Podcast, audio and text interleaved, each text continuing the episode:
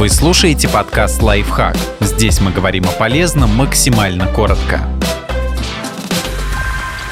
Кто такие полиматы и почему такие люди – норма современного мира? Они берут лучшее в различных сферах. Это помогает им стать эффективнее в области основной работы. Полимат – человек, компетентный минимум в трех разных областях и умеющий интегрировать эти знания воедино. Полиматы шли и продолжают идти в разрез с популярными концепциями достижения успеха, которые единственным способом добиться признания называют глубокое погружение в одну профессиональную область.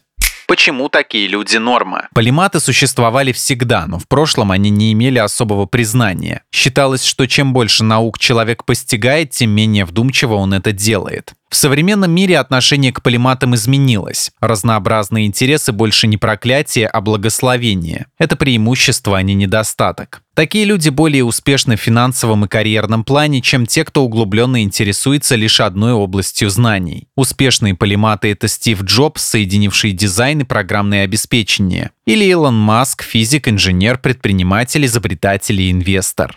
Как стать полиматом? Будьте любознательными и открытыми для обучения. Никогда не поздно начать изучать что-то новое, что станет отличным дополнением к имеющимся знаниям. Определите наиболее удобную и эффективную модель обучения именно для вас. Развивайтесь в разных областях. Быть полиматом значит не ограничиваться одной областью. Не пытайтесь быть совершенным во всем. Полиматы — это не специалисты в одной узкой области. Они выше среднего в разных областях. Вспомните об этом, когда решите бросить обучение только потому, что до вершины мастерства еще далеко.